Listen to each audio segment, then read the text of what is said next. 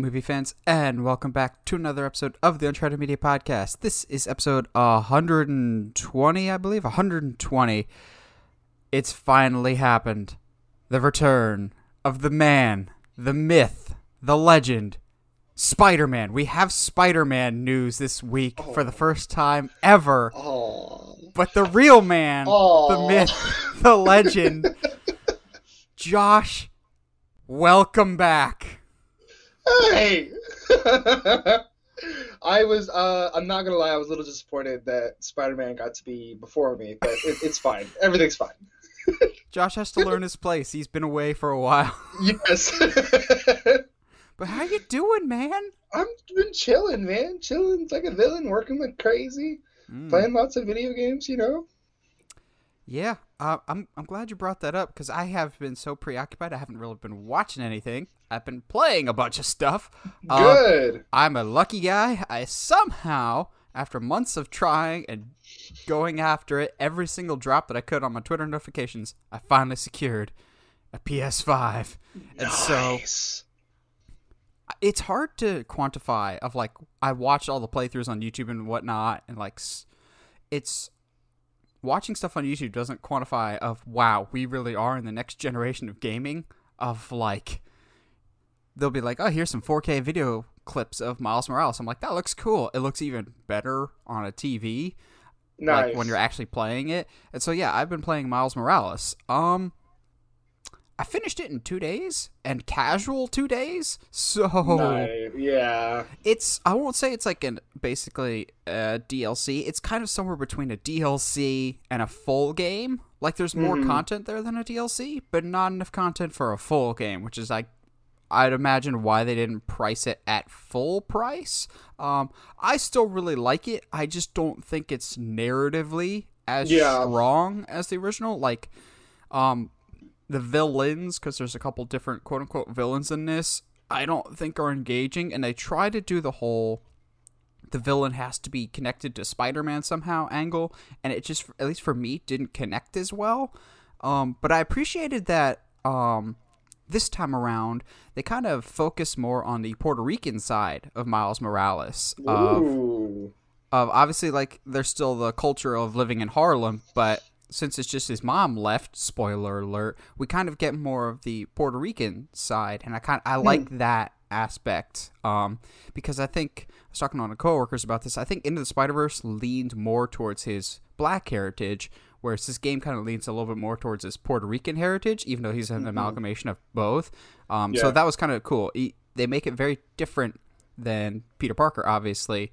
Uh, but if you're coming right from the other Spider-Man games, you're not going to miss a beat because combat does it's exactly the same, but it's fresh enough that you can tell that you're playing as somebody else and not just a Peter Parker clone. Okay, well that's good. That was one of my concerns whenever they announced it because it it it not being a full game to me kind of leans into the fact that it is still Spider-Man's world. Uh, and I mean, if I correct me if my, I'm wrong, but Spider-Man, even if you're playing hardcore, is I want to say at least two to three days worth of, of play of Yeah. like consistent play. Mhm. Um, so, but it's hey, they try, they, they gave it a good go. Um, It's I'm one of sure, It's one of the better launch titles for a yeah, platform. yeah. So I mean, it, it's, I mean, good on you, man. I'm meanwhile, I'm looking, I'm over here like look, looking to buy a Switch.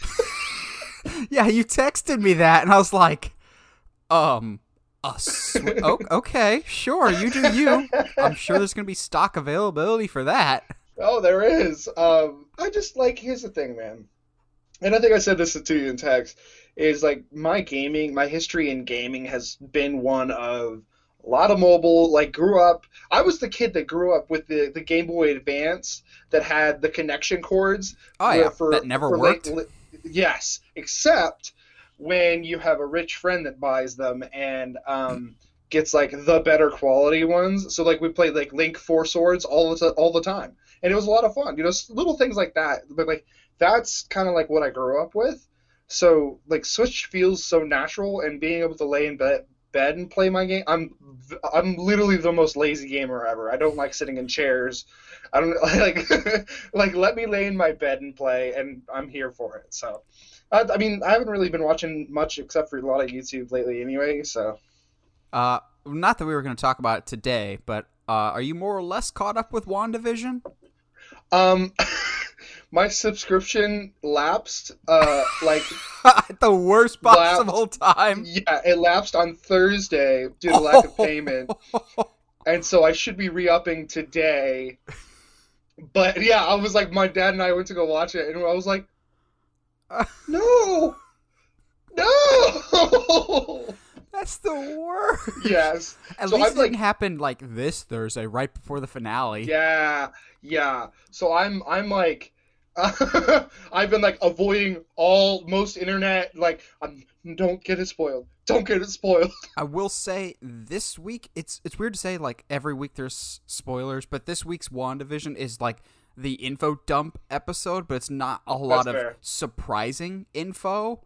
Like it's just like a well, yeah, we kind of figured some of that. Um, Yeah. Like they kind of changed some stuff. It's not my favorite episode, but it, it's a helpful and necessary episode. It's like that episode, um, basically like the episode right before the Mandalorian finale of like we've Okay. got to set the stage before the grand finale. I still think my favorite episode is probably the uh, the 90s like the halloween themed episode one because it's a halloween themed episode and two it Yeah. felt like like a malcolm in the middle or a lizzie mcguire Yeah. and it was like this this is my jam I, I, I really, real quick, let's talk about WandaVision a little bit. Yeah. Um, obviously, let's try. I, I want to try to stay away from spoiler territory just for anybody that hasn't seen it. But, oh, geez, the one thing I wanted to say is kind of in spoiler territory. Uh, Well, we'll just flash the spoiler warning it's not like josh is actually caught up anyway he's one episode okay, behind hey, hey. so that's fair. But like, also, my favorite episode has been the Halloween episode as well. Mainly because Pietro is like one of my favorite characters right now. and comic accurate Oh, bro, the hair got me. That was really funny to me. Um, but yeah, it's just been fun. It, it's one of my favorite episodes because it's the first time in the series that um, somebody actually like not just challenges Scar- uh, the Scarlet Witch, but like legit like is it's fine, dude. But you got you should probably explain this to me because I'm very curious. So. what do you mean explain it to you like No, no, no. Oh, oh, like, okay. uh, like he, he's saying that to her. He says Oh, that to okay. her a lot. He's like, "Hey, look, man, I, I'd be pretty sad if my, you know, the love of my life died, but you gotta explain to me why you brought him back and like all this other stuff and like how you did it." And, he- and like us as the audience is like, "Hey, yeah, hey, yeah, explain that to us." the one thing that I love is like um this isn't a spoiler for the next episode. Again, this is just someone's thinking. Uh, I saw some like fan theory of like maybe it was Instagram or something else of like they're talking on those hay bales, and he's just like, um, you see Professor X, Charles uh, James McAvoy go, tell her how she's doing this, and then you see Pietro go, how are you doing this? I'm going, oh, don't do that because I still hold true that by the end of the season we'll have either Magneto, Professor X, or Mister Fantastic Reed Richards. In which, if agree. that's the case, your boy's gonna be dancing in the street because he may have been right about how the Yeah. Fantastic Four shows up. Which, yeah. woo. Um, speaking of that Fantastic Four, um, back when you and I pitched our Fantastic Four story. I did that finally with my Nightwing story pitch. That's now available for everybody to watch. Um, it's doing pretty well. Um, incredibly proud of how it turned out. Got some great feedback. So just basically go to the Uncharted YouTube channel. It should be the first video that pops up. Um, go, go and enjoy. Josh, you ready to get into some news? Let's do it, my man. Hey, let's do it. Because surprisingly, I don't hate this first news topic. It's just a bit of a head scratcher, but at the same time, it's it's kind of not. Knowing some of the rumors that we've heard from Warner Brothers for quite a while, um, so it seems like, well, it's not seems like it is actually confirmed that J.J. Abrams is producing a Superman quote unquote Superman reboot. Now, here's where we get into some of the theories and speculation. it hasn't been out and out stated. I think it was Hollywood Reporter maybe that was saying that they're actually looking to be casting a black lead for the character of Superman. I'm I'm conflicted about this, but not for the reasons that you might think. I'm totally down with a black Superman. My question is is he going to be like one Superman that's known to be black, like the Calvin Ellis character or Val Zod, or is this supposed to be Clark Kent? Either which is fine, but I think if it's Clark Kent, you need to be upfront and honest about that right now, because if it's not Clark Kent, and it's like a Val Zod or a Calvin Ellis, I'll still have that thought in the back of my mind going, okay, cool but where's Clark in this universe? Mm-hmm. I'll still have that thought in my back of my mind going, so you're saying there's a chance that Henry Cavill could come back. In this yeah. situation, it might actually be better for this person to be Clark Kent. Now, um, this is where we kind of get into the trickier details because at least to me, you can have Clark be black, but then you would also need to make Jonathan and Martha black because that whole thing is we secretly had a kid, and if they're white and they pop out a kid, I don't think it fits as well because the people of Smallville will be like, "Oh, you just adopted him," and that's been kind of the whole the lie that the Jonathans, the, the Jonathans, the Kents always tell is that we had this kid in the winter when you mm-hmm. couldn't tell that Martha was prego. So if you change Clark's race, you would have to change the Kents, which I don't think would be a huge deal. It's just one of those smaller details. Um, yeah. We'll talk about it in a little bit of where we think this leaves Henry Cavill, but you see that I was right, Josh, that JJ is doing Superman, but I was way off in that it might be a black Superman. You see this? Good or bad in your book? Um, I mean, we've heard rumors of Michael B. Jordan um, pitching. Mm-hmm. I think it was way back in 2019. Yeah, I think 2019. you're right. Of of Jordan, Michael B. Jordan going to Warner's uh, and like pitching uh, a Black Superman movie. So it's like it's kind of been on our radar a little bit. We never thought it would anybody would go for it, and if it is a Black Superman, I'm super down for Michael B. Jordan, like absolutely. And the writer has worked with Michael B. Jordan multiple times already, so it could easily be if it is written, it could easily just be written with Michael B. Jordan in mind. Um, I see this. I I agree that they they need to make sure that they come out and say it. And I know there's a process of you know they need to write the story, they need to confirm details, confirm licenses, and certain certain things like that. Like what what what are we allowed to use? What are we allowed to say as far as comic history and stuff like that. But I would almost say it is better for it, him to not be Clark most li- mostly because to a lot of the world, Henry is is Clark Kent, and mm. it it would be it might leave. Excuse me. You you risk leaving a bad taste in fans' mouths. Well, if you just, I mean, it's it's D, the DC you know cinematic universe, but you risk leaving that bad taste in their mouth if all of a sudden it's just un. What am I trying? It's uh, like it's just confirmed without confirming that Henry's not coming back. You know what I mean? Yeah, I think this news um could have come out better because it come out just came out of nowhere. I think this whole concept has already made fans it's already on the back foot as opposed to being moving forward in the right direction just because almost all the comments that I've seen, even the positive ones that are in favor of this movie, are going, cool, but we want Henry too. Like, this not giving clarification as to where we stand with Henry Cavill before announcing this project, I think starts this project off on the wrong foot because fans still want Henry Cavill. I still mm-hmm. want him mm-hmm. so badly.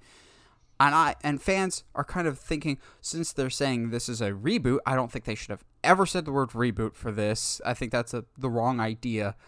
Um since they said reboot with it, I think fans will immediately go, we're getting a black guy to replace Henry Cavill. Woke culture's ruining everything. I'm just going, mm-hmm. that's not the way I'm interpreting this. I'm interpreting this as the Flash movie is busting down the doors to the multiverse like the Kool Aid Man, And this is probably a multiverse Superman that, Yeah. in a box office sense, might be a reboot in terms of return to form of if this Superman goes more to the traditional truth, justice, and the American value system and is just a good person, then I will immediately hop on board with that.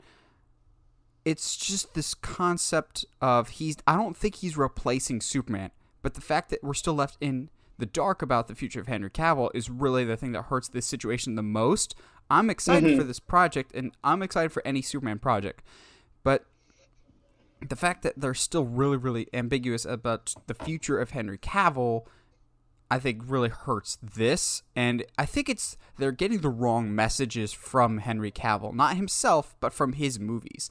I think they're going, well, we had Man of Steel and Batman vs Superman and Justice League all starring Henry Cavill, and those didn't live up to our expectations. Yeah. Maybe, just maybe, it's not Henry Cavill's fault. The guy's advocated mm-hmm. for so long to be Superman. And I think this could absolutely exist parallel to a Henry Cavill Superman universe. I've thought mm. for a while that we could get a reboot with Henry Cavill, but not in a recast everybody, like a rebirth situation of a Flash. Whatever happens in his movie changes the timeline. So the Snyderverse did happen, but it doesn't exist anymore. But Henry Cavill still remains just a different type of character. And then Yeah. maybe on Earth 2 or Earth 3, then you've got this new black Superman. And that's fine. He exists in his own separate story, and then maybe at some point you can have him cross over. It's the same thing with Into the Spider Verse. You had your iconic Peter Parker character, but then you had a new Spider Man, and they just worked off of each other because they're from different mm-hmm. universes. It just worked. I think this is a interesting and potentially great prospect. I just think they might have bungled how they handled the announcement by kind of making things think that they just kicked Henry Cavill out and replaced him with a black guy. Yeah, which is, I am theorizing might be unintentional because they, at least to this e- two things are happening. Either, A, they have no, they still have no idea what they're doing with the Flashpoint movie. And they, they, it's not a clear story on what, as far as across the, the, the board, what they're going to do. Or, B, they know exactly what they're going to do and they're doing the best that they can to keep that secret. So it's also possible that they bungled it bungled it on purpose. You know what i mean? It's i to kind of keep veil like veil the moves but i it's just you could have handled this better. But it's either way i and all these negative things i, I want to cl- make sure that we i say I'm still excited for this. Yeah. Absolutely. Like like especially if it's Michael B. B. Jordan. Like Mhm. seeing Michael B. Jordan next to Henry Cavill is like a thing I didn't know that I wanted. Um, so I'm here for it, no matter what happens. I think. I say this as a really big Superman fan. It's cool that we're getting all these different super characters and super members of the super world. It's just frustrating to me that they're basically trying to bring forth everybody except for the traditional Clark Kent Superman. We're getting Supergirl in the Flash. We're getting this new Superman. They're just like, okay, how close can we get to a Superman movie without actually doing a Superman movie? Just like, what's wrong with a Superman movie? Because you got the wrong guy the first time, you're afraid you're going to do it again? Like, I like Man of Steel, but I still don't think Zack Snyder understands what Superman needs to be in the year 2021. Like, there's a. He still works. There's a reason why the character has endured for decades and decades, and I think. I don't know. It's like they're afraid of the traditional, like what they're. They don't want to dance with the person that brought them there, type of thing. Mm, They're Yeah. they're like, well, Superman's got this, he's got this, he's got this. Like, what's wrong with Clark Kent as a character? Let's just go with that. Like, I don't think I'll stick around with Superman and Lois, but like the opening scene where he saves a kid, I was like, that's the Superman that's been so sorely missed. If Captain America can work, why can't Superman? Like, are, why are you so afraid Yeah. of a good person? Or like there has to be a hook to everything. Superman, but it's a girl. Superman, but he's black and from a different universe. It's just like not everything has to be a gimmick. And I'm not saying Val Zod or Supergirl are gimmicks, but it feels like executives are looking for that well, we've got to reach this demographic instead of just Yeah. telling a good narrative because this feels more like a PR move than a narrative decision. Yeah, I can see that. I, I can definitely see that. But I will say, um, the writer that they brought on seems like a really. He's the one that is leading people to believe that it'll be a black Superman because he's known for um, his stories about black culture. He wrote for uh, Black Panther, the comics, for a while. He's a well known journalist. So, to be honest, I don't know that much about the author, the guy that's writing the script. I don't know if he can write a good movie script because comics as a writing medium is very different than a screenplay. Um, I do think it's interesting that it's only JJ is just producing it, not directing it. Which, if, if I'm smart, I would probably leave it for a black director. If this is a black Superman, leave it to a black director who understands the culture more, like Ryan Yeah. Coogler did with Black Panther or Fruitvale Station. Um, because you could just see the headlines now. J.J. Abrams directing Black Superman. Yeah, that's he's already not well liked by the pop culture for stupid reasons. Um, Yeah. which maybe it's just my tinfoil hat. I'm too lazy to pick it up now. Maybe he's just producing this one so that he can still have the door open to direct a Henry Cavill traditional Clark Kent. I still refuse to close the door on a Superman movie anytime soon, just because it's such an iconic character. Um, maybe this is the Superman of the Matt Reeves universe, or the universe next door to it. Um, just some thoughts. I just, I just refuse to discount that Clark Kent is gone forever. I think they're just going, maybe we need a temporary Superman for now until we figure out the Henry situation. Yeah, because they, I don't know what's going on behind the scenes, but it's it's apparently chaotic, and they nobody knows what's going on. Which Shocker. I don't know if that's just yeah, shocker for for Warner Brothers, but I don't know if that's because uh, Henry has been unclear, or there's there's a scheduling issue, or what what's going on. But I I mean, as someone who's been watching DC movies, it's probably Warner Brothers just not sure what they want to do. Yeah, wouldn't be the first time, nor will it be the last. Yeah. Now, I'm glad Josh is here this week, because there's very few people more qualified to talk about Avatar The Last Airbender and its future than Josh, because we both have grown up with it. And I think you were like the first person to text me this. Um, I had already seen a few Probably. hours earlier, but uh, apparently Paramount Plus is just making big old moves, and we'll talk about a few of them here. But one of them is establishing an Avatar Studios. Basically, they will be tasked with developing future Avatar projects going forward, whether that's new series, a full fledged movie. Don't worry, I think it's a full fledged animated movie, and Shyamalan can't touch this one. Um, I'm not gonna lie. If this was maybe 10 years ago, I would be excited. Mhm. But Avatar still holds a special place in a lot of people's hearts of a certain generation. That being said, this isn't the first property we'll talk about from Paramount Plus that I think is past its expiration date of when you should have capitalized on this. That Mhm. but also on the flip side, I keep flip flopping. I get the decision here. Paramount Plus, formerly known as CBS All Access before they rebranded, they need their marquee attractions that'll drive people to the show, like Mandalorian or Stranger Things. They need their like big shows, and they have one that we'll talk about later. But they want to reach that nostalgia that is the Avatar fan base. Now, if there wasn't Korra, I think there'd be much bigger need and desire for this. But I think you brought this up. This explains why the Netflix thing probably fell through, and I can all but guarantee you the Netflix thing is now canceled because Mhm. with each studio going, okay, we need content, they're like quickly calling dibs on the stuff that belongs to them. So now that Paramount Plus wants to be a major player in the streaming wars, they're going, okay, Avatar's a big IP. We gonna take that back now. Screw you, Netflix. Have a nice day. Good luck with Stranger Things season five. So Yeah. I want to be excited for this. I just I don't know what to expect from Paramount Plus as a studio. Um but also ever since the original Avatar Last Airbender series ended, it has only gone downhill and it hasn't improved in terms of overall lore, at least in my book. Mm, and see, I will fight you on that a little bit. Now, okay, caveat.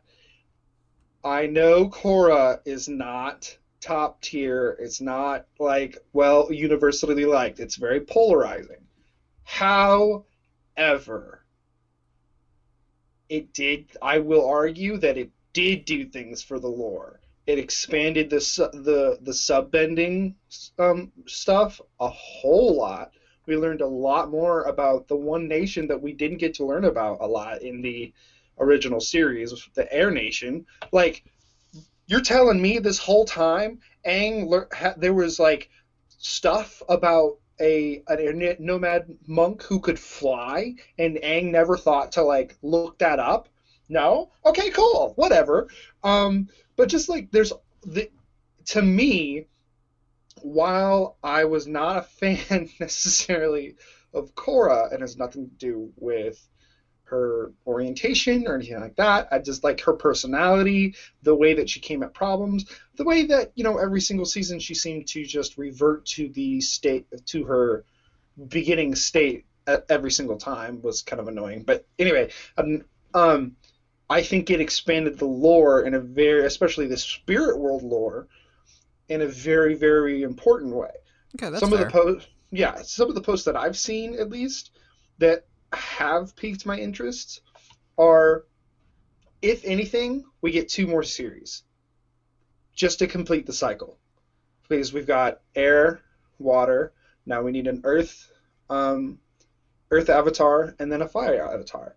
And they could just keep doing the cycle, which is fine. I don't want them to. I wouldn't mind if we did get two more series just to see what it looks like for different people to be the avatar. I, I, I but emphasis on each each avatar has to be unique, has to be someone we can get behind. At the end of the day, it has to be somebody we, we can get behind.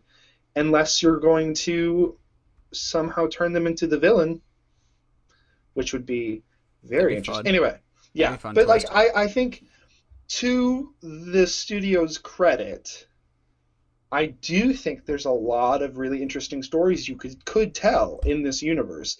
Now, can you tell them well is the question because Korra has proved that it's yeah. not it's not easy.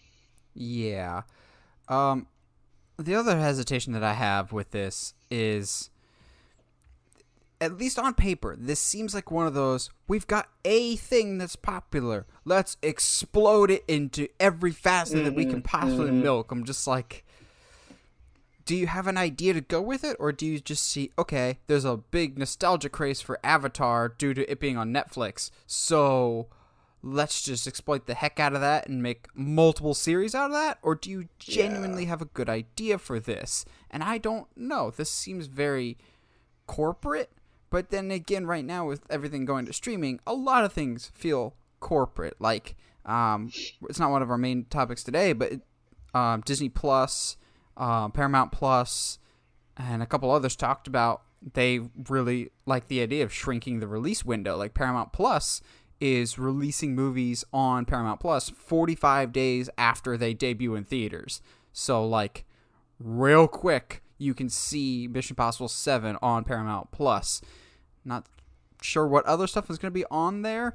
Um, yeah. But at least Paramount Plus, I feel like this is one of those we need to blitz everything. We're we're late to the game here. We need to put all the eggs in a basket and immediately rush forward. But also, they've had the advantage of since they're late to the game, they could see what has worked Disney Plus and see what hasn't HBO Max, and then learn from that. HBO Max mm-hmm. will be a good app someday, but so far, the lack of 4K content, overall unreliability on the app, um, its performance is not great. No. Um, it crashes a lot and it's super super slow. Um, and I mean, even content though, like it's sometimes it's hard to find. If you're looking for something specific, sometimes it's hard to find. And sometimes when if it's something that makes sense for it to be on HBO Max and it's not, it's really really weird, and there, there's no re- there's no reason why you know it's it's not. Yeah, I feel like they, it's like a they released a game that wasn't completely done, and there's gonna be a big DLC drop like Hmm. a few months later. That's how I feel with the HBO Max. Of just like there's gonna be a big, huge patch in the next couple months. It just goes, sorry, because like if you see all the like a pre-press stuff and what the app is now, it's so different. Um, Mhm. But getting back to Last Airbender, it's this just feels like one of those. Uh, Last Airbender was super super popular. Let's exploit the crap out of that, whether it makes sense or not. Now, the there's a lot of lore that they could tap into, and a lot of characters that could be interesting, getting more fleshed out than they already were. I'm still just hesitant, not just because this is one of like my childhood favorites, but just because there is that uncertainty. If Legend of Korra hadn't happened, I think I would be more excited. But even then, it's it seems like it's jumping on that craze of well, here's a popular show from 10 or 20 years ago. Let's mm-hmm. reboot it because that's because Cobra Kai is doing so well on Netflix. Let's do let's do our version of Cobra Yeah. Kai.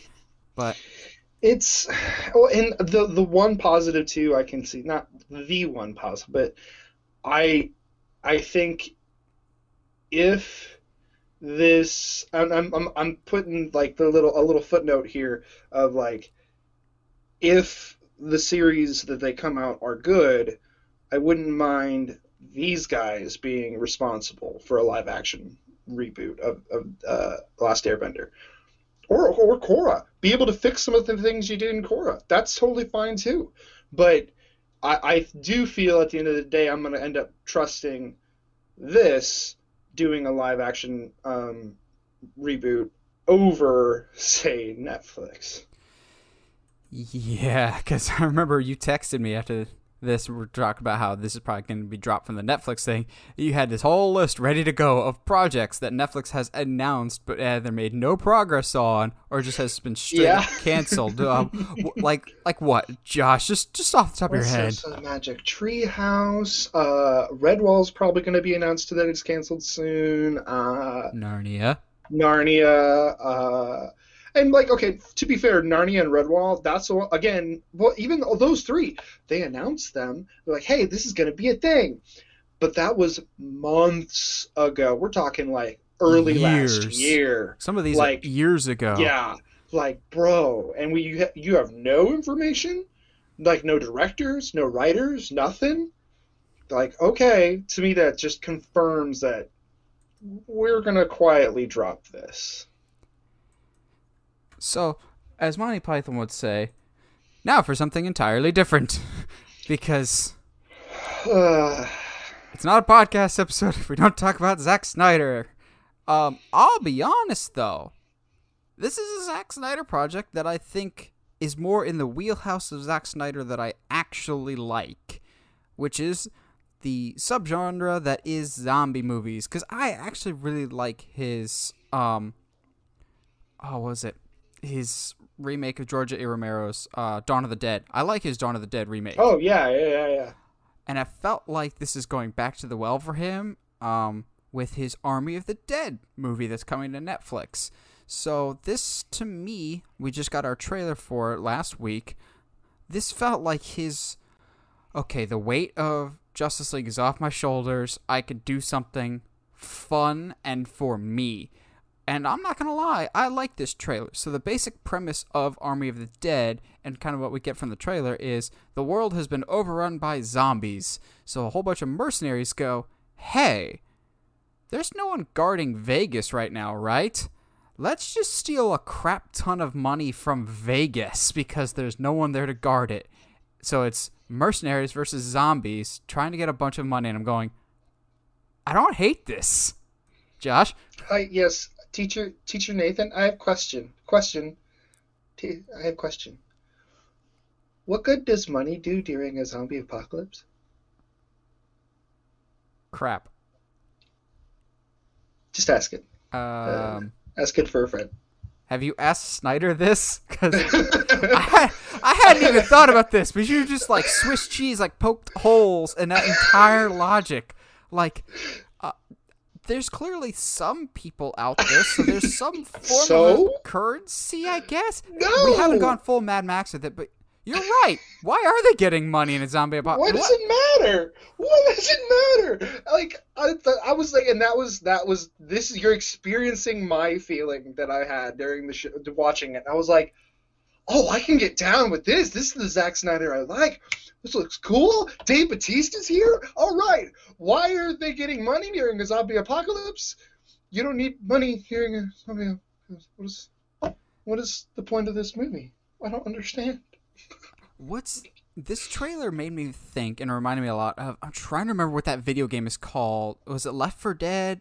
I don't think. What's Yeah. the one where you can uh, duct tape chainsaws to the side of your motorcycle and you drive around Oh, the mall? Dead Rising. It felt Dead like Rising. a Dead Rising movie, and I Yes. don't complain about that at all. Yeah. This, I don't. I often say that Zack Snyder movies don't feel fun. Like he wants to like sit and contemplate big life messages in veiled as superhero movies.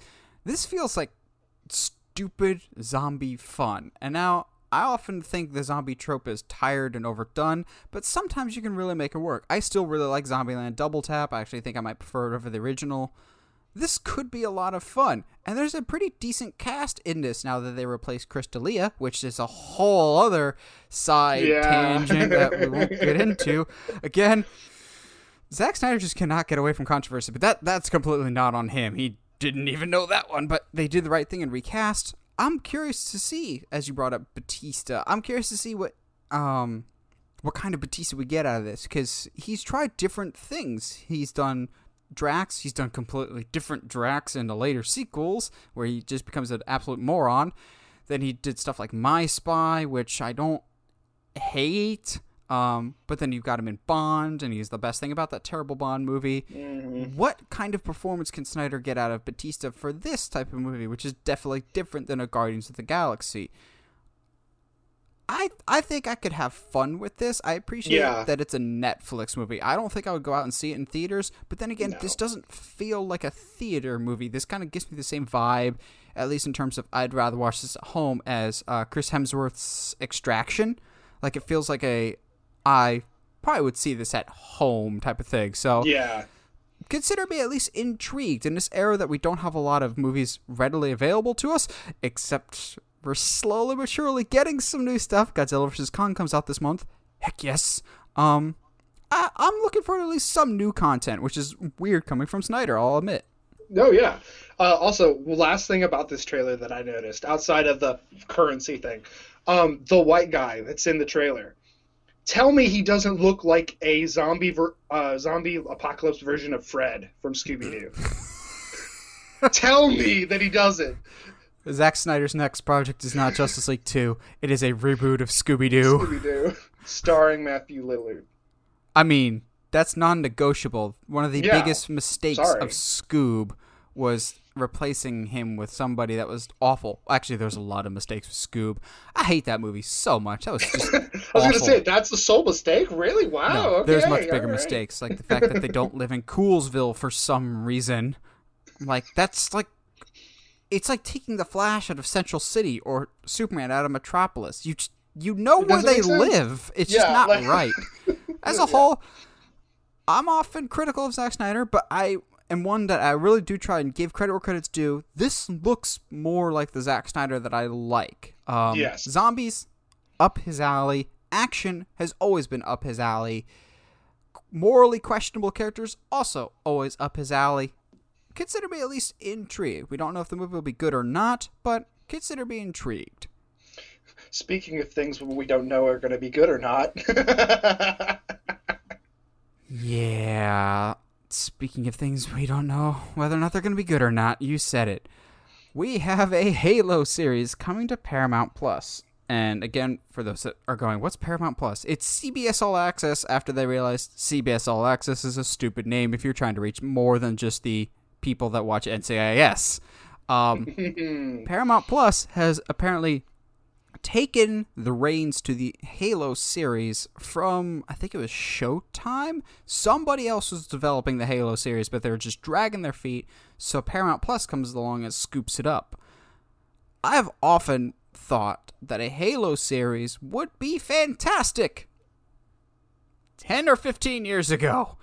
Um I've never been the biggest Halo fan. I think Josh, you've played more Halo than me. I can almost guarantee you. For anybody that wants to ever beat me in a game, no matter what, just pick Halo and even if you're an angry chimp with stump hands, as they said in the Honest Game trailer, you will still beat me because I'm god awful in Halo. Because I think I've clocked maybe six hours in total in my entire life playing Halo. That being said, I've always understood the appeal of why this would be a great movie or series because it's got this great lore, a great aesthetic. Uh, Master Chief has this great iconic look. Even if you've never played a single video game, you know exactly who that is. You're just like, boom. Um, but again, this is so so late to the party, and especially after that, uh, what was it, Halo Infinite reveal, people are not having the best taste of Halo in their mouth right now. So, yeah, Mr. Halo, please bring some form of optimism here. Wow, Mr. Halo. Okay, okay. Literally anybody's Mr. Halo compared to yeah, me. Yeah, yeah. I mean, you're talking to the kid who, uh, I think two or three, either one of my birthdays and one of my one of my brother's birthdays was we just had people over and we had three projectors up and we just played a LAN, had a huge Halo LAN party, which is like insane. But I mean, you don't do those these days anymore because you just You have internet. You, yeah, you have internet. Like, why wouldn't you? Why would you do that? Um, even though that would be that would be a lot of fun. Um, but so I'm gonna try to spin this as positive as I can. Um, with the new Halo game out, the thought process I can see, and honestly, from a business perspective, this is not a bad thought process. With the new Halo game coming out, even though the reception has been weird, um, hoping that that kind of pumps some new life into the Halo kind of buzz, the Halo craze a little bit, and they're like, "Hey, you and and then so then the game comes comes out, sells millions of copies, people love it or hate it or whatever as Halo games do." Um, and then Paramount can be like right on the back of it, "Oh, hey guys, by the way, there's a that Halo series is coming out th- like a week or two weeks after the release of the game. Oh, look at that." Boom! You loved Halo. Now watch a show on Halo. That ooh, that's so much fun. Because that Which works so not- well for Dragon Ball. I mm, okay, but we're not going to talk about Dragon Ball because that they never made a live action movie about Dragon Ball Just like they never made a live action Mortal Kombat movie or a sequel. or, or a live action Last Airbender or uh, anyway. Um, but the thing that gives me uh, a positive, like hopeful vibe about this is Forward Until Dawn. I don't know if you have ever seen it. Is that the uh, fan film on YouTube? It's not a fan film. What's it's the- actually There is It one was- that I've seen on YouTube, I think. But it is so okay. So this is what for those that don't know. I'm trying to remember which Halo it is, but it was produced by a like ha, I mean it's like legit produced by by a studio. It's not Mhm. a fan film. Mhm. Um and was kind of made in tandem with the upcoming uh, this is the reason I say Paramount is doing what what they're doing because it's been done before with Halo. Um, Forward Until Dawn was made before, oh, jeez, I want to say Halo Six. I think I don't remember, but like basically, it was it was made was done by you know Marines who were like little kids that were you know training to be Marines, whatever, and it's like their planet. Uh, they don't know about Master Chief or the aliens. They think they're fighting um, like a riot, like farmer riots and stuff like that. And then of course it turns out that there's aliens and Master Chief. They meet Master Chief and all this other stuff, and it's really really fun and it's really cool. Um, if I think it's on, because okay, so that's what happened was like week by week they would release one episode leading up to the release of the game. So you would get uh, and on YouTube. It wasn't on because streaming services weren't really a thing Mhm. that, when it was being released. So you'd wait every. I think it was like every Thursday or something, which is a weird day to release something in the week. But like gaming wise, it makes sense because there's not a lot. Thursdays right before the weekend. It's you know right right there at the begin the, the end of the week, the worked week. So it's like it made sense anyway. But so it was like the the series finale happened, and then I think either a week or week or two, week or two. Yeah, it was like two weeks later the new game released, and in the between that week they they announced that the main character from Forward Until Dawn would actually be in the game. So it was like it was like it was super cool. I'm not saying that's, uh, but like that to me that shows that if anything, and I don't know who's producing the Halo games nowadays, but they are at least aware. Of, I think it's still Bungie, but they're at least aware of their cultural significance and how they can pull in a lot of people just based off of the nostalgia alone. So I mean, if you haven't che- checked out Forward Until Dawn, I would. I think it's on Netflix. I'd have to look. I haven't watched it in forever. It's like five episodes or something like that. So, but um, check that out. But it's I'm obviously still wary because, like you like you're saying, like ten years ago, I think this would be a big deal. But now, I don't know. I think I don't. I never want to say the nostalgia is run out on something, but gaming franchises is one of those things that people can look back to on like very fondly, but the fan base might have moved on, so to speak. You know what I mean? They yeah they'll they'll still love it, but they're playing other things. Like mm-hmm. when Halo, I remember when Halo came out, it was either Halo or Call of Duty in terms of big mm-hmm. multiplayer shooters. Nowadays, you have a lot more options for that. So I don't feel like there's one specific everybody is playing this game like when Halo came out. That was a cultural phenomenon and I don't besides as much as I hate to say it, besides maybe Fortnite and that's a younger generation, I don't know if there's one single game that like really wraps everybody up like Halo used to. You could be like, we're doing a mm-hmm. Titanfall series. As cool as that is, that's not going to have the hype and the buzz of like a Halo at its prime. But again, if you're in the Halo community, that's awesome. I don't think Halo is in its prime anymore, and it hasn't been in yeah. quite a while. Um, but to think more positively about this, if you were Paramount Plus and you had total creative freedom on this, Josh, who are you tapping to more or less head this project? Because it feels like every big name director has either been in or out of this project at one point or another. Last I heard, Spielberg was producing it. Um, but if you had full creative freedom, who would you have like be the lead guy for this? Um. Okay. Let's see. So you're gonna want somebody with that is not afraid of the weirdness of space adventures. You're also not you're going to want somebody who can do action and gunfights fairly well. Um, what about James Wan? Hmm. That could be fun. I mean, see, after seeing what he did with Aquaman, um, that could be cool. That that would be like creature design having the Covenant like as creature designed by James Wan. Are you kidding me? Like let's those guys would look so good and having like a stylish gunfight as opposed to what sometimes we get, which is just running and gunning, which is kind of what Halo is, but it would still be interesting to see Master Chief be Master Chief, where he's like when he you do things that like you do in the game, like oh hi, I'm gonna super jump, throw a plasma grenade, and then shoot a guy, shoot a, a, a grunt with a shotgun on my way down. Like like it was just to see those kinds of things. I feel that maybe James Wan would be a good choice. I'm trying to think. I, unfortunately, the first name that came to mind was uh, uh, Zack Snyder, and I was like, no, no, no, no, no, no, no, I don't think he'd be a bad choice. Uh, he wouldn't be the reason, worst choice. For some reason, the top name, even though I haven't seen him do a lot of action stuff, but I've seen him do a lot of sci-fi stuff, would be Alex Garland, who did Ex yeah. Machina, and yeah. I feel like he did Annihilation too.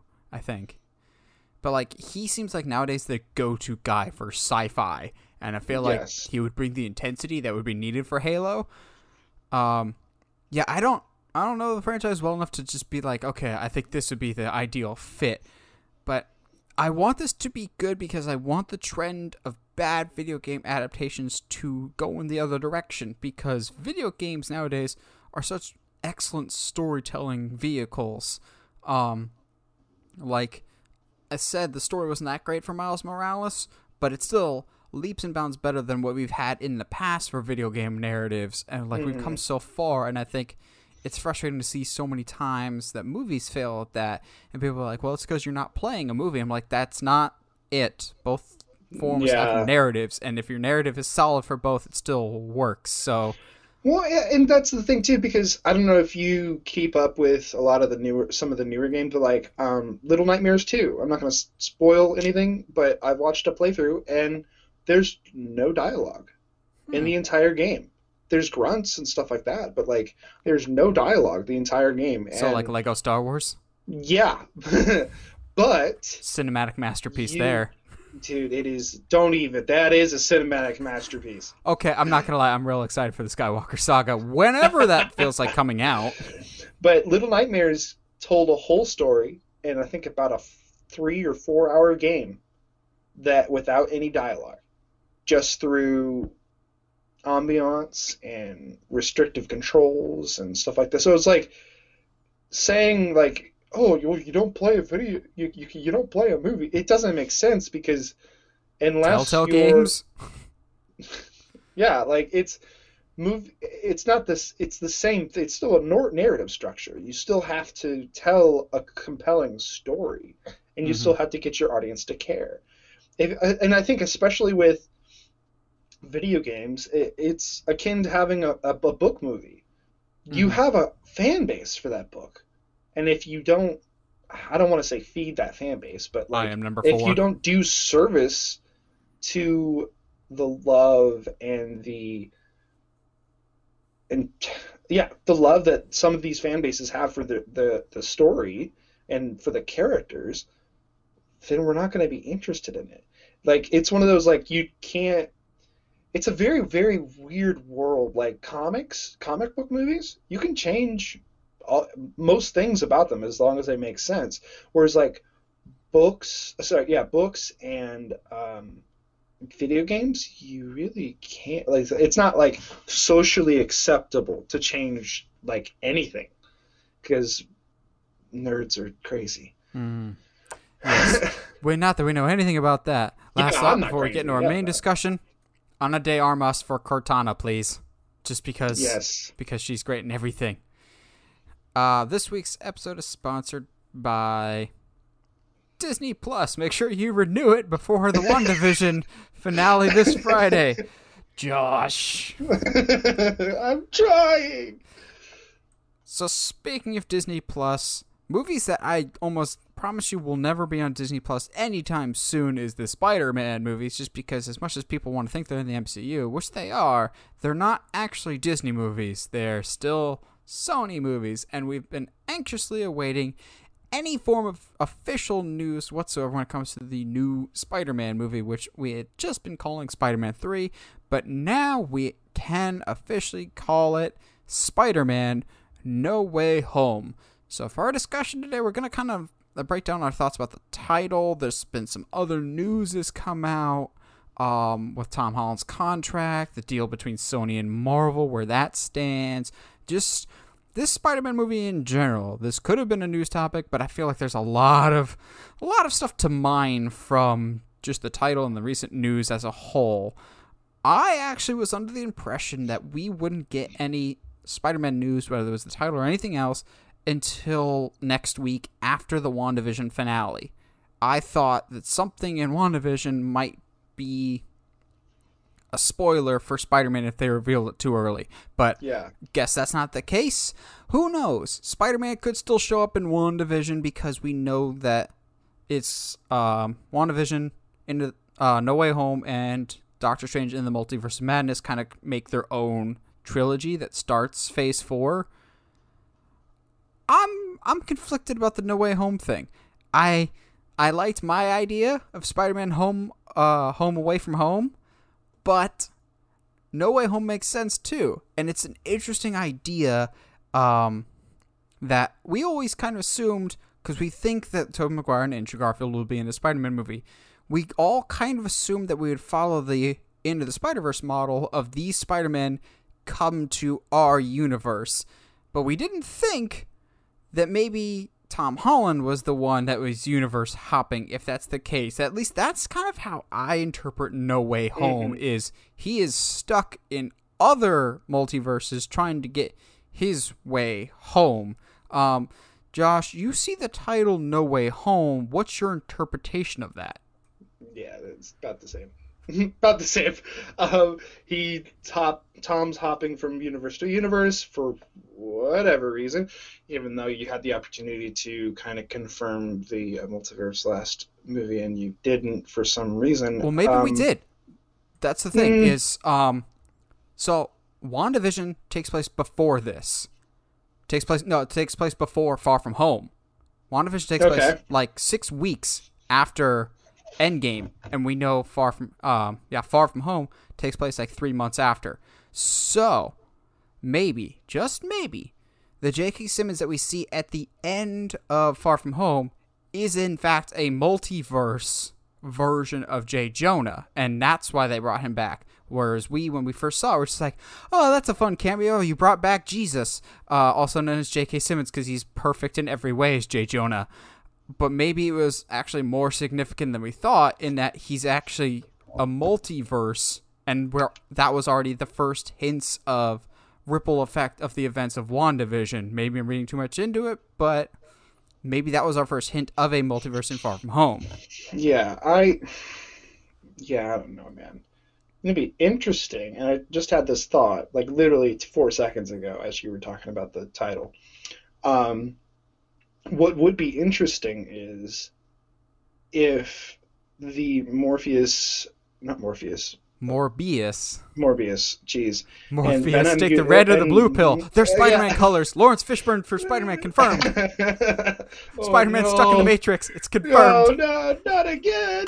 Um, again? Did he just say again?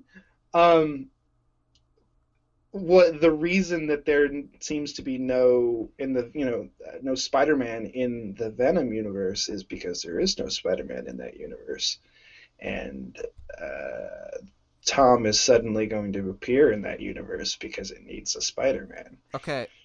When we're talking about Venom, you gotta clarify which Tom do you mean, Hardy or Holland Sorry, Holland. or Yeah, Hiddleston? Oh no! Uh, but yeah, no, it's the Tom Holland Spider-Man, or really any of the other other ones. And uh, so, there's going to be a Spider-Man in the Venomverse.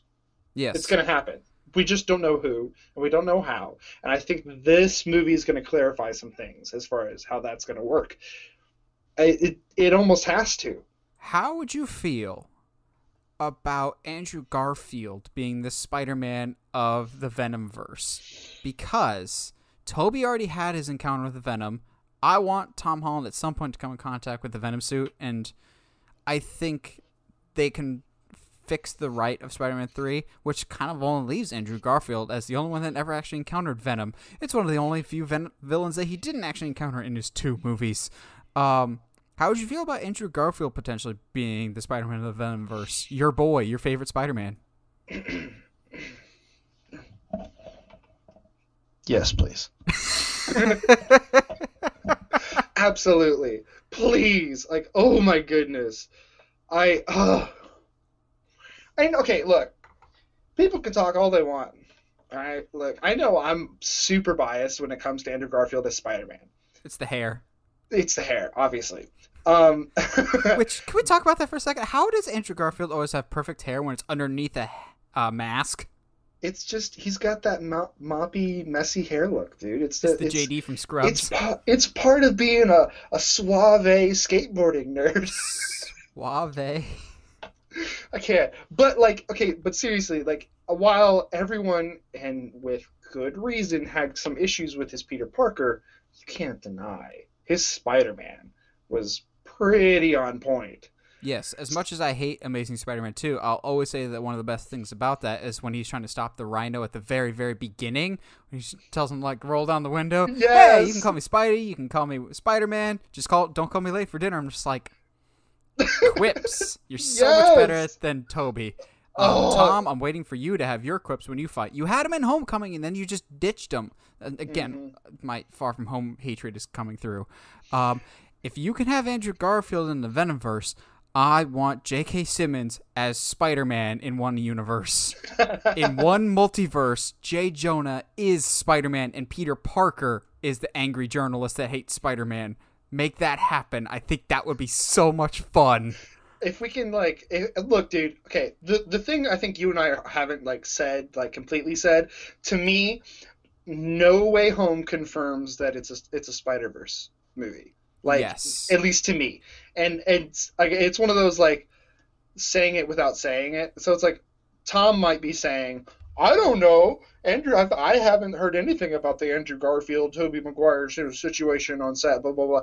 Tom, that's because we can't trust you and they haven't told you anything. Because, Yeah.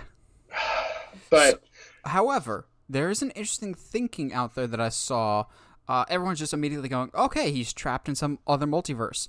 Someone brought up the interesting fact that I, I think we should at least throw out there that what if it's called No Way Home because he's on the run for the death of Mysterio? And he doesn't actually hop worlds. It's just that he can't go home because he's a wanted man. Maybe hunted by Kraven the Hunter.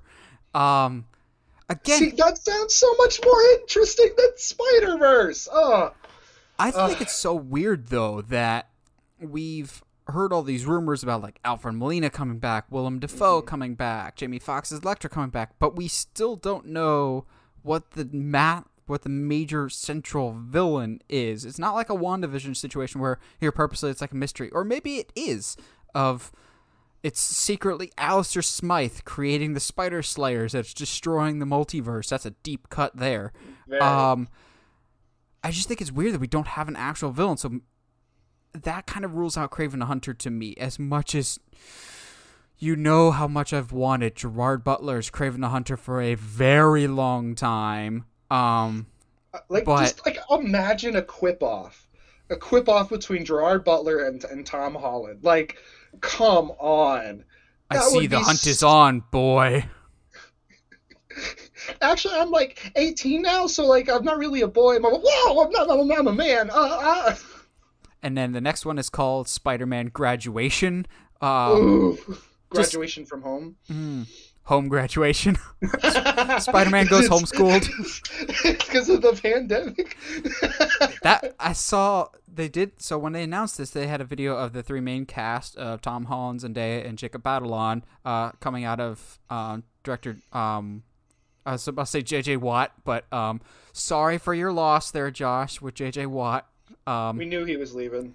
you we- uh, you disrespected little- him. So he No, left. yeah, I mean, after okay, real quick caveat, real quick. Um, everybody in Houston is sad, but not surprised oh because no. I'm, an, I'm aware. I'm a Rockies fan. We lost Nolan Arenado and fifty million dollars somehow. Uh, like, well, because here's the thing, man. When a player as good as JJ has played for you and you know played his heart out, uh, done things for the city, I was about to say and then- wonderful for the community. Yeah, like incredible for the city of Houston. But you still have what has it been five, seven years, and he still doesn't have a title under his belt.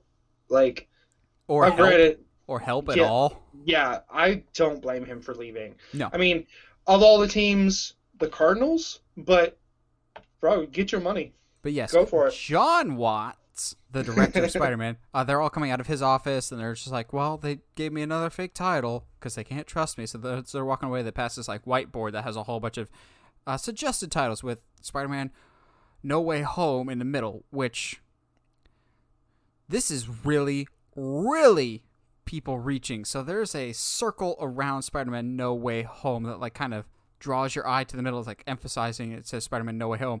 There's some people out there that are going, see that circle? It's in the shape of Puerto Rico. You know who else is Puerto Rican? Miles Morales. I'm just like, y'all, you're gonna hurt your back from reaching so much. Oh my god! Like, I like Miles significantly more now after Into the Spider Verse and the Spider Man games because I'll be honest, when he was first introduced in the comics, he came across to me as very gimmicky, but I really like the character now. That being said, I still think it's very early for Miles just because when I read Miles stories, Peter himself is older. Like having Miles and Peter around the same age is just kind of weird to me. Yeah, I when- agree. especially when Peter is still insistent on having a mentor figure, as Doctor Strange is going to be his mentor in this, and it's still why can't he be his own man? Um, so I, y'all are reaching if you think Miles is going to be in this. I'll be shocked if he is. I think that'd be super super cool. But don't think because they circled Spider-Man No Way Home that that's the outline for Puerto Rico, and that means my that confirms Miles Morales. I'm like, y'all, internet clickbait title people, y'all losing your mind up in here. It be would be funny if he ends up like running to Puerto Rico for a little bit because just just to get a because he's being hunted. It'd be so funny to me. Now we have gotten some Miles Morales groundwork laid down with Aaron Davis, the Prowler, being in Homecoming, played by Donald Glover. Um, so maybe someday we'll get Miles. Um, yeah, No Way Home. I don't mind the title. Now we just need some more concrete evidence. Now, uh, maybe you would know this, maybe you wouldn't, Josh. Do we know if this is done filming and that's why they said the title, or are they still in the middle of filming? I, I know last time I checked they were still in it, but are they done or are they still doing it? Have we heard anything about that? I got nothing. I don't know nothing, bro. Because you know, Josh is just on set every day asking yeah, people. You know, you know. I, am gonna pull the Tom Holland excuse. They haven't told me anything. All we know is Tom Holland's brother's in the movie and he's playing a drug dealer, which I think is Knew really, it. really funny. Um, but yes, there's some people that think he can't go home because he's being chased by Kraven the Hunter, which, as much as I would love that, I don't think that's the case because I think we would have heard about a Kraven casting by now. Nah, I don't Um, think so.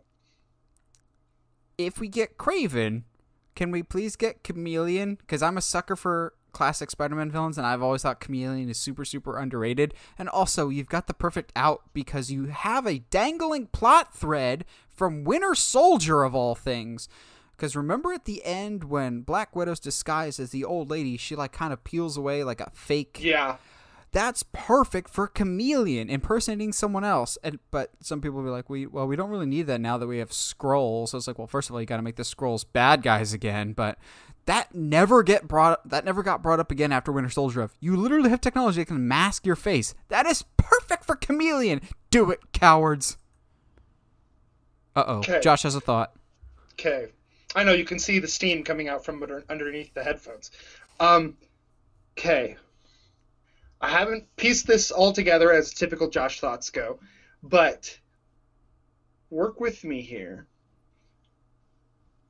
And because we thought about this before, that maybe Chameleon was working with um, Mysterio in some way, shape, or form, but that ended up not being a thing. he's the box of scraps guy What if that's Triple J? What if Chameleon's posing as Triple J in order to, uh, I, I, and see that's the other thing is I, I haven't fleshed it out, but like, th- you could get away with Triple J being in the series, but not really.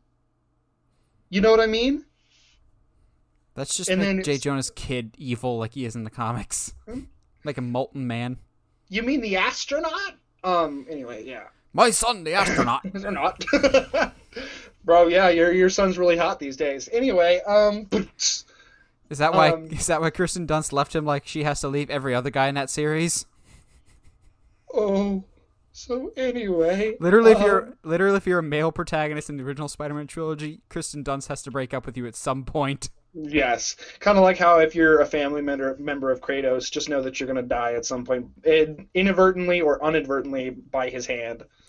Um, so there's some other news before we we'll we'll close out with some speculation of what we kind of think, but there's some other stuff that kind of came to light because Tom Holland has been doing the interview circuit, and boy likes to talk, but unfortunately he didn't let anything slip. But he has revealed some major details. He did say that this is actually his last Marvel contracted movie, so technically this could be his last Spider-Man movie. However, fear not, uh, brave readers, as Stan Lee would probably say. I forget what his quote was. Um, I highly doubt this is his last Spider-Man appearance. It just means that his contract is up, and your boy's about to get paid big time. Like that's that's what that means. It's not uncommon. Um, Robert Downey Jr.'s contract, I believe, ran up after Iron Man three.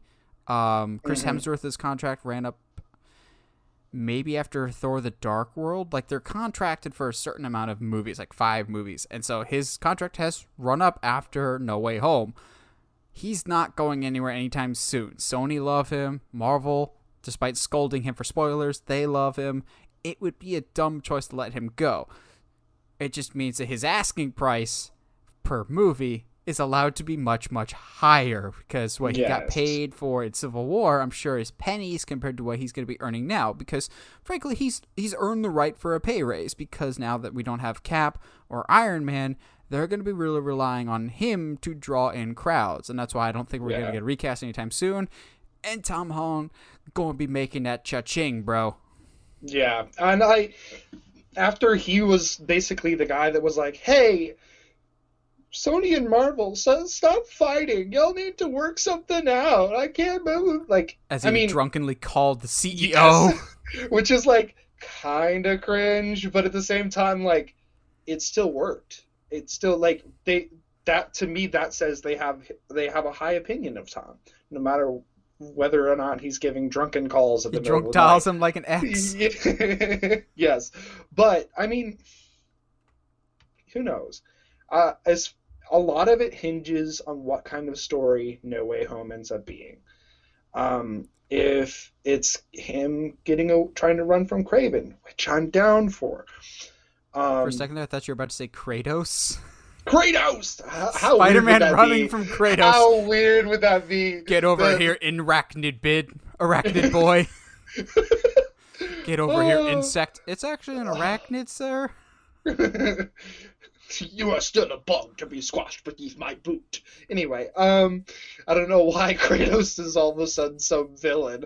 Uh, he- because I right now he's nah, he's right now he's the best dad. He he, he he's he's best dad. is that why you um, forgot his son's name and just calls him boy? He doesn't. No, no. Okay, look. All right, hold on. Um, Can of worms. can of worms. I'm sorry. I will say this one thing, and then we can move on. We all know Josh is a God, God of War nerd. Um, he does know his name. He only calls his name. He only says it when he ca- in moments when he cares about him. He calls him boy to get his attention.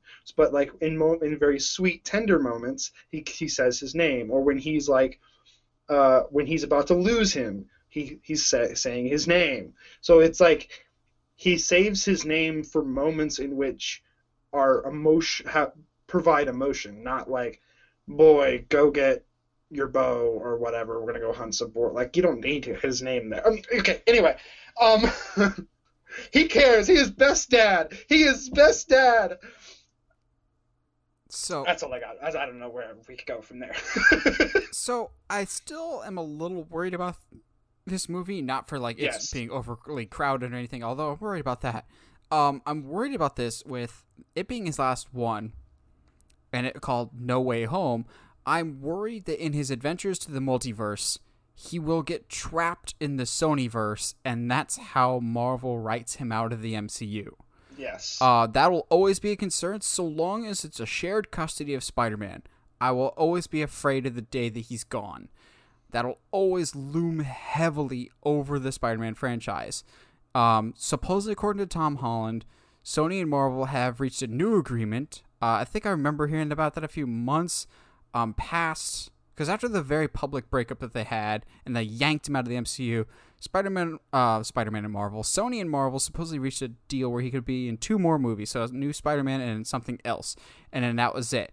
Basically saying, okay, we'll give you time to say goodbye to your friends, and then you're coming home, type of thing. So whether that's a new deal that's been renewed, I am worried though that this multiverse thing is just a logic reason of this is why you don't see Spider-Man anymore. He's off protecting this other universe that needs him more, which makes me really really nervous. I don't think I'm as nervous as I used to be with it, but that fear will always still be there that one day Sony's profits are going to dip below a point that they're comfortable with, and so they'll just rip Spider-Man back thinking that that's going to help more so than keeping him in the MCU.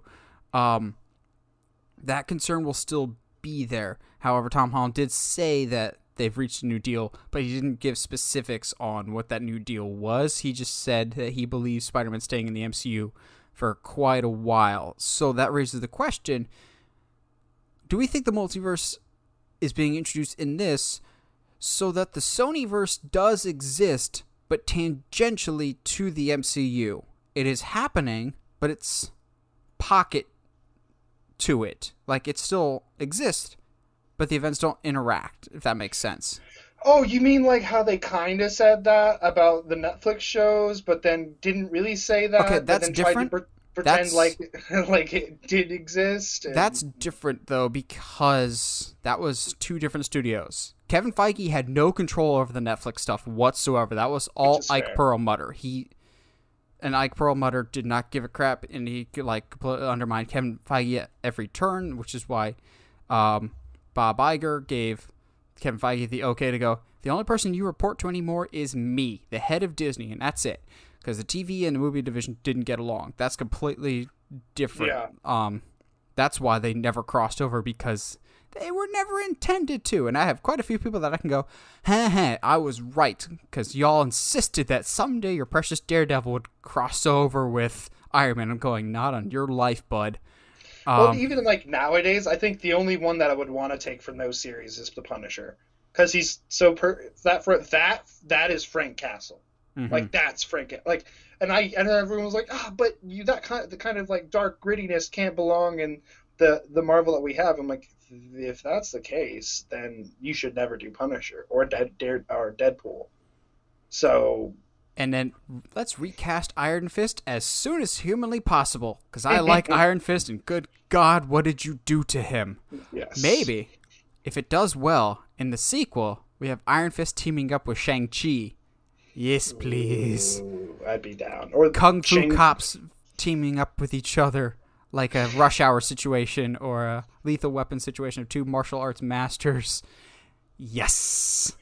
maybe no i need shang i want shang chi i want I, I, I want him to have his own his his day in the sun I, I i don't want any hints of anything else although it'd be really cool if they used that as a backdoor to get iron fist in that would be so so down oh man Oh, just just at the end of the Shang-Chi movie, he like goes down into a cellar or something and discovers the power of the fist. Like you see the Mm. dragon logo on the wall, you just yeah, boy. And then at some point, maybe just maybe we can actually get an accurate Iron Fist suit and not hey, I'm a dude wearing a green hoodie because I found it on the street somewhere. Enough Iron Fist complaining with this title, does this change our theories and speculation at all about the next Spider-Man? And if so, okay, Josh, pitch sh- short, abridged, not full length, uh, Fantastic Four length. But what are your, some of your ideas and pitches for this Spider-Man? What do you think is the likely outcomes? Um, okay. Theories, theories, theories, theories, theories, and I'll try to be as concise as possible. Um, I see merit to both both camps as far as what the end of the villain will be and whatnot. Um, no Way Home, I see a lot, at least a lot of rumors, and again, that's what they are, just rumors. Um, that the No Way Home really is the the front, not even the back door, the front door to the Spider Verse, which is fine. I'm not gonna fight that. I I mean, yo, cause Josh that lives in a little house in Tennessee has all the power to tell tell Marvel what to do with their Spider-Man. Um, but I think it's too early for Spider Verse. I, I again, it's for a Spider-Man that is grown and matured and understands that there's something to lose and stuff like that. Not to say that Tom doesn't, but he still feels the need to have a mentor. He's Um, still freezing cold because he's living in Iron Man's shadow. Yes. With that being said, to me, the fact that they haven't said who the villain is, to me, uh, that almost, and this is, I, I need a tinfoil hat as well, almost t- gives more strength to the Kraven theory. Because if I'm Marvel, and I want to stick it to all the little data miners and all the little conspiracy theorists out there. I'm gonna let them believe it's a Spider Verse movie. I'm okay, gonna and at this point, though, if we don't get a Spider Verse, there's probably going to be riots in the street. nah, They've uh-uh, teased it enough. Nah, no, no, no, no. Have have they teased? I mean, they've teased the the the other dimensions, but that's about it. They haven't really said Spider Verse. All that has been fan conspiracy. So, and to me, right now, at least where Spider Man is, Kraven's the movie I want to see. Not because of you and I are like so up there about Gerard Butler playing Kraven, but just if there's any kind of storyline to show that this Spider-Man is becoming more mature and becoming like takes takes another level. To me, that that's that's a Kraven story. To me, that's fighting for his life and trying to save New York at the same time. I mean, that's what that's what Homecoming felt like. That's what, and we all love Homecoming. Oh yeah. So, I think it will be a multiverse, but and here's where I'm going to disappoint some people. I think he'll meet all the Spider-Mans individually. I know some of y'all love that fan art that's been floating around of like the three Spider-Mans in Central and um, Central Park or uh, Times Square. I mean, with all the members of the Sinister Six all around him and they fight together. I think he'll meet them all individually and kind of like a Christmas Carol type, he'll learn a lesson from all the previous Spider-Mens of maybe with Tobey Maguire, he learns uh, with great power comes great responsibility. Finally, um, maybe he learned something with Andrew Garfield. Hey, don't let your loved ones die. Um, and Or maybe uh, we get another.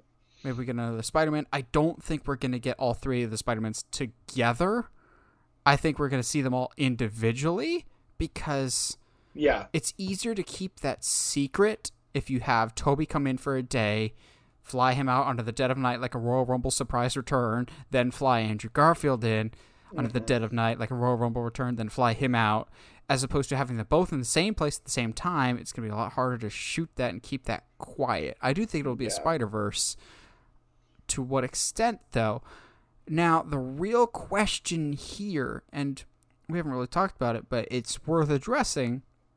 If this is to tie in somehow within the multiverse of madness or WandaVision, how? How does Wanda factor into this? How does Doctor Strange factor into this? Um, Josh, what do you think? I have no clue. Absolutely no clue. Mm, Excuse me. It's the one thread that I can't place because it's a it's a it's a web of mysteries. um because if it is a multiverse, I guess Strange would be an expert or someone to go to about that. I don't know, but I you know what I mean? it's like I I don't know where he factors. I don't know what the WandaVision thing is going to be. Granted, I haven't seen this week's episode, so I'm probably more in the dark than you are. But um not not so much because Okay. um, with Wanda with WandaVision, we get a lot of information in episode eight, but the problem that I'm having with it is there's still so many unanswered questions and so many. Well, how does this fit into this, or how does this work into this? That I'm really nervous that we're not going to get a lot of those answered for the one episode that we have left this week, and we more or less kind of have to know how this sets up for Spider-Man by this week because no mm-hmm. other future Marvel projects really will factor into the multiverse. You've got Black Widow. Nope, that's a standalone. Falcon Winter Soldier. Nope, that's pretty standalone. Loki, maybe. You've got an outside chance with Loki, but so far they've Oh, pretty much it. said that Loki is separate from the WandaVision and, and, uh, and almost said into the Spider Verse, uh, No Way Home, and Multiverse of Madness kind of trilogy. I get the sense that's more of time travel than multiverse shattering. So leave the door open for Loki, but maybe not. Um, Then maybe the Eternals, but I think that's set in the past. So like this coming episode of WandaVision is our last chance of what the heck is going on with this Spider-Man, unless the events and like what sets the multiverse is introduced in the Spider-Man movie, just like it was in the Into the Spider-Verse animated movie of just a normal day, and then pow, weird things happen. Uh, I don't know how I feel about that because just off the bat, there's still a lot of questions going into the Spider-Man of, oh yeah, you're wanted for murder. How are you getting out of this situation? Yeah. Um, how does everything else factor in? There's just so many balls j- being juggled up in the air right now that I'm going. I can't really keep track of everything, and there's already enough to keep track of with the MCU. Just going, I need answers. It's like when you're reading a really big book, you realize you have five pages left, and there's still a lot of questions you don't have answers to yet. And you're like, uh, there's some stuff that's not going to get answered here in these five pages. Yeah, it's it's definitely a worry. I I just hope they haven't dug themselves a hole that they after their their shovel broke.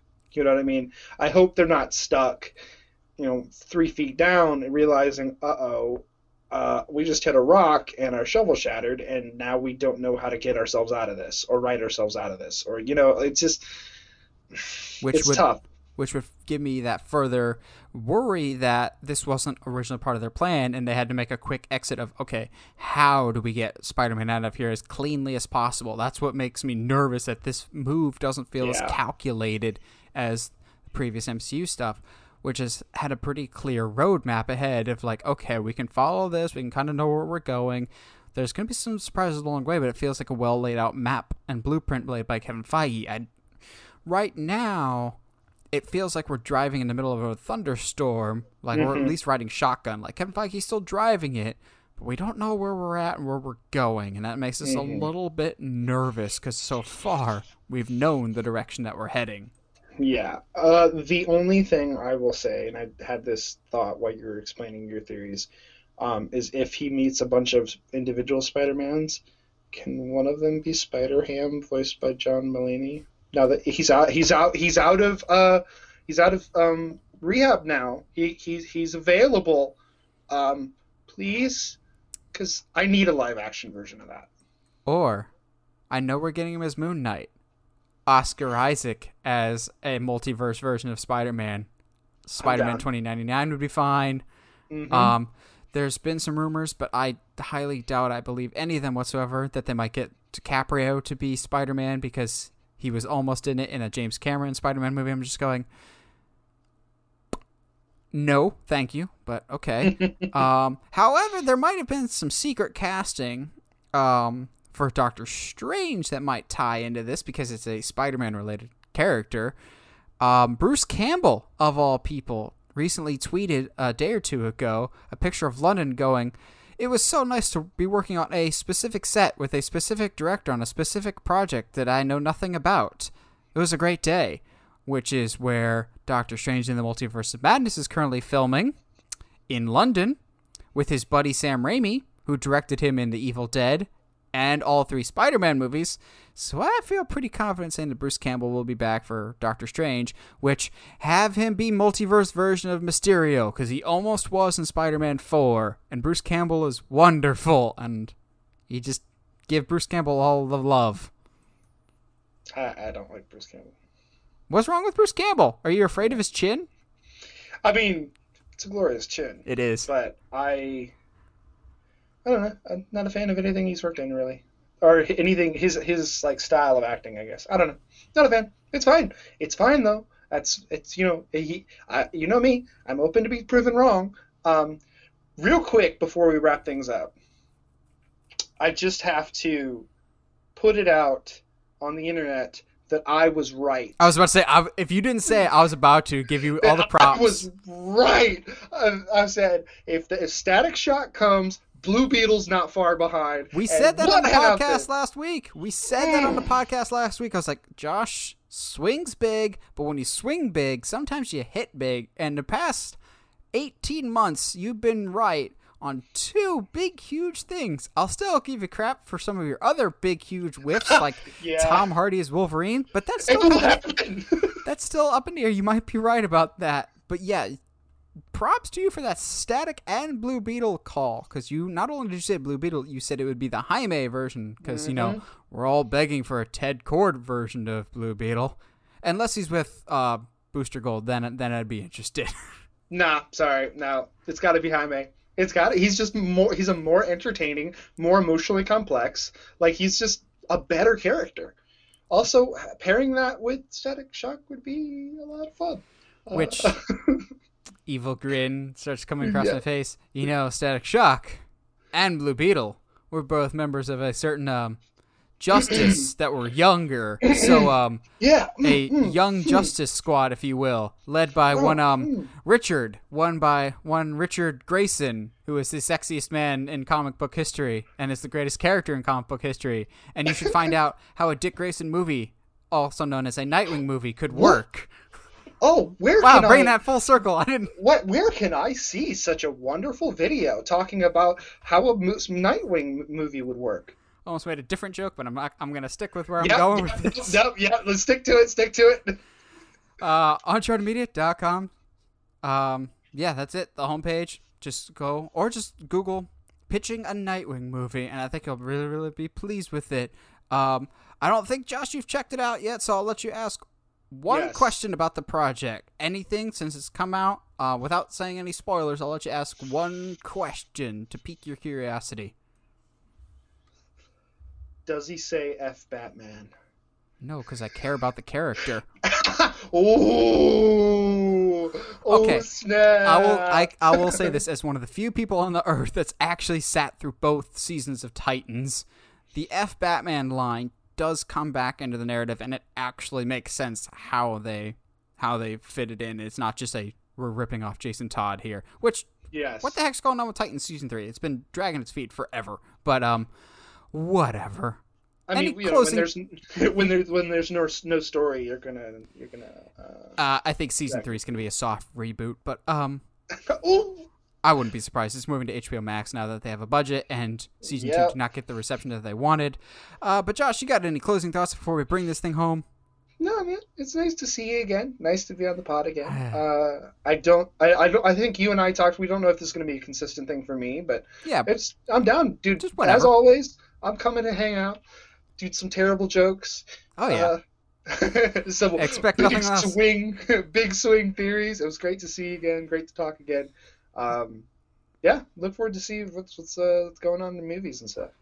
Well, what do you guys think? What do you expect to see in Spider-Man No Way Home? Are you excited for it? Are you not? You think this is going to be a multiverse movie? What do you expect to see in this new Spider-Man movie? Let us know in the comments below. We always like hearing from you guys. And as always, if you'd like what you see and want to see more, subscribe to us on whatever audio platform you're listening to us on, whether it's iTunes, Spotify, Google Podcast, or YouTube. And if you haven't already, subscribe to us on YouTube at Uncharted Media and check out the Pitching a Nightwing movie video. And as always, stay sharp, movie guys and gals.